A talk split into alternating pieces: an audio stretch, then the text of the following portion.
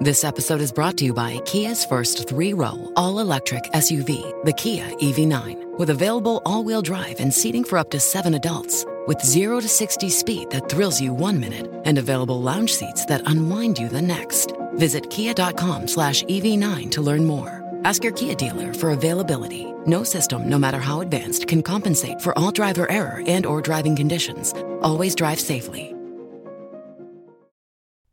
Bonjour à tous et à toutes. Aujourd'hui, je vous propose de découvrir ce qu'est le fön. Alors pour cela, direction les Alpes autrichiennes et suisses. C'est ici que souffle un vent à l'origine d'un phénomène spectaculaire. Le fön est un vent frais et humide. Il vient du sud, en direction des Alpes, et il remonte progressivement les montagnes qu'il rencontre sur son chemin. Pendant son ascension, il se refroidit et se charge en humidité sous l'effet de la diminution de la pression atmosphérique. Une fois arrivé au sommet, il donne souvent lieu à des pluies et à des orages. Et puis, quand il redescend, débarrassé de son humidité, il se réchauffe progressivement. Il apporte donc de l'autre côté de la montagne de la chaleur et du beau temps, avec parfois des nuages lenticulaires. Ce sont des nuages magnifiques en forme d'ovni ou de lentilles de contact.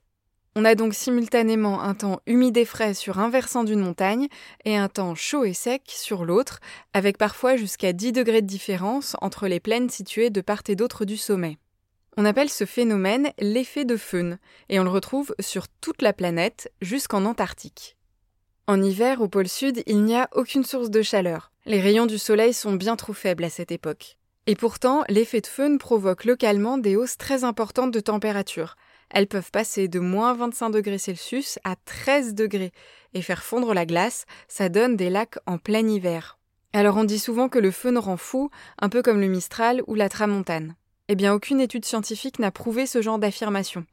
Par contre, des vents forts peuvent déclencher des crises chez les personnes qui ont déjà des migraines chroniques. En effet, les basses pressions atmosphériques et le froid qui accompagnent certains vents perturbent parfois l'oreille interne et contractent les vaisseaux sanguins cérébraux. Ce sont autant de facteurs à l'origine de migraines.